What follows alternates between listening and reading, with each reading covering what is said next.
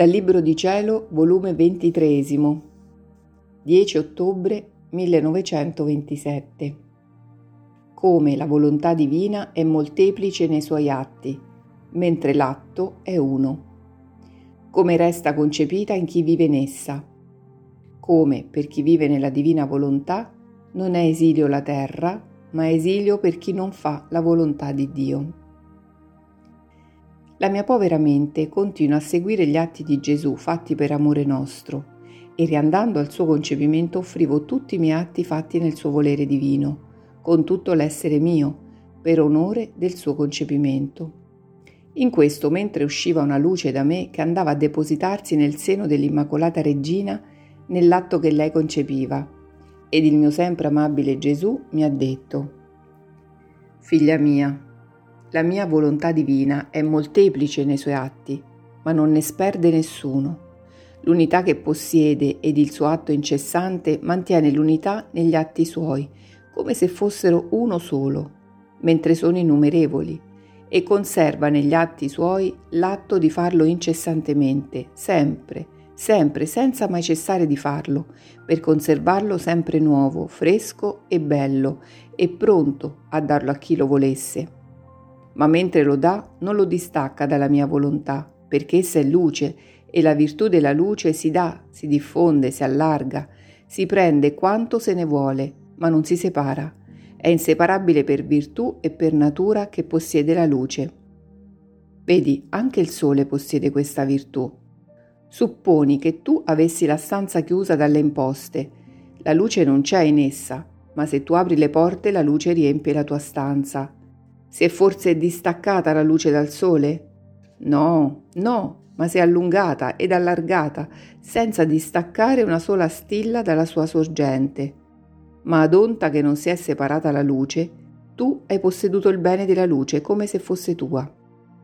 Più che sole è la mia volontà divina, essa si dà a tutti, ma non sperde una virgola degli atti suoi. Ora, il mio concepimento, il mio fiat lo tiene sempre in atto e tu hai visto come la luce dei suoi atti fatti in te si allungava fino nel seno della sovrana celeste, come per fare concepire su di essa il tuo sommo bene Gesù. È l'unità degli atti suoi che, accentrandoli tutti ad un punto, forma i suoi portenti e la mia stessa vita. Ecco perciò io resto concepito negli atti del mio volere divino, in quelli della mamma regina e nei tuoi fatti in esso. Anzi, ti dico che sono concepito continuamente in tutti gli atti di quelli che possederanno il regno della mia volontà, perché chi la possiede riceve tutta la pienezza dei beni della mia vita, perché loro solo, con gli atti fatti in essa, concorrono al mio concepimento e allo svolgimento di tutta la mia vita. Quindi è giusto che ricevano tutti i beni che essa contiene.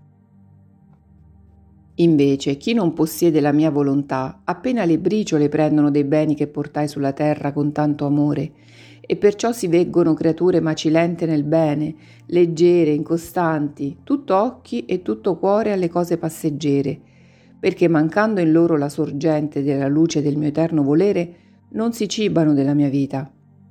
Che meraviglia che portano sul loro volto la pallidezza, che si sentono morire per il vero bene, se fanno qualche cosa tutte a stento e senza luce crescono deformi da far pietà? Dopo ciò mi sentivo oppressa e sentivo tutto il peso del mio lungo e duro esilio e mi lamentavo col mio adorabile Gesù che al duro martirio delle sue privazioni mi aggiunge l'allontanamento della mia patria celeste e gli dicevo Come non hai compassione di me? Come mi lasci sola senza di te in preda solo del tuo amabile volere? Come mi lasci sì a lungo in questa terra di esilio? Ma mentre sfogavo il mio dolore, la mia vita, il mio tutto, Gesù, si è mosso nel mio interno e mi ha detto, Figlia mia, la terra è esilio per chi non fa e non vive nella mia volontà, ma per chi vive in essa non si può chiamare esilio, ma un passo di distanza, che quando meno se il crede fatto quel passo si troverà nella celeste patria, non come uno che viene dall'esilio, che nulla conosce di essa, ma come una che già sapeva che era sua e ne conosceva la bellezza, la sontuosità, la felicità dell'eterna città. La mia volontà non sopporterebbe di tenere nelle condizioni di esiliata chi vive in essa. Per far ciò dovrebbe cambiare natura, regime, tra chi vive in essa in cielo e tra chi vive in terra, ciò che non può né vuole fare. Si dice forse esilio per chi esce da casa sua per allontanarsi un passo? Certo che no. Oppure si può dire esilio per chi va ad un paese nella sua stessa patria? L'esilio, figlia mia, significa circonferenza di spazio senza poterne uscire, spogliamenti di beni, lavori forzati, senza potersi esimere. La mia divina volontà non ne sa fare di queste cose e tu vedi, lo tocchi con mano, come l'animo tuo non tiene circonferenza di luogo, di spazio, si porta dovunque, nel sole e nel cielo. Qualche volta hai fatto le tue scappatine fin lassù nelle regioni celesti e quante volte non ti sei immersa nella stessa luce interminabile del tuo Creatore? Dove non sei tu libera di andare? Nel mare, nell'aria, dovunque. Anzi, la mia stessa volontà gode, ti spinge, ti dà il volo di girare ovunque.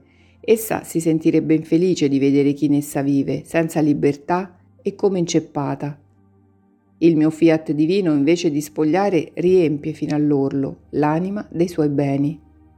Le dà il dominio di se stessa, converte le passioni in virtù, le debolezze in fortezza divina.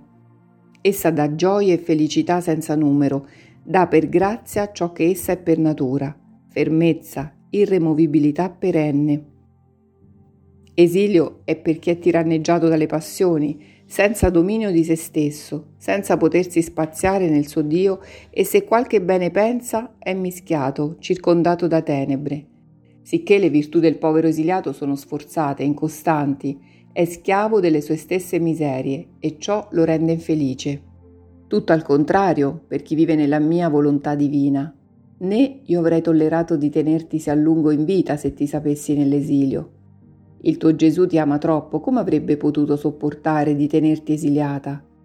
E se tollero è perché so che come piccola figlia del mio volere esso ti tiene non in condizioni di esilio, ma nelle sue proprietà, nella sua luce, libera e dominante, con l'unico scopo di formare in te il suo regno e di impetrarlo a pro dell'umana famiglia. E tu dovresti essere contenta di ciò, conoscendo che tutti i desideri, le brame, i sospiri del tuo Gesù sono per il regno della mia volontà sulla terra, la mia completa gloria l'aspetto dal fiat voluntas tua, come in cielo, così in terra.